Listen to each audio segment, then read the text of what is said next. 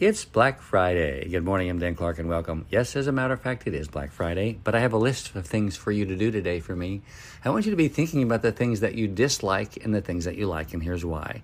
Did you know that if you have a specific list of things that you dislike, it's a lot easier to notice the things that you like? So today, sit down or maybe just talk with someone about all the things that you dislike. Get it out of your brain. Put it on paper. Throw it away when you get done it, talking about it and thinking about it, and then focus on the things that you like. Embrace the things that you like fully and wholly today. I mean, completely throw yourself into things that you like and truly enjoy the day. It's a Black Friday. Spend time with family, go shopping. It doesn't matter what you do, but focus on the things that you like after you let go of the things that you dislike. I love you. I'm Dan Clark.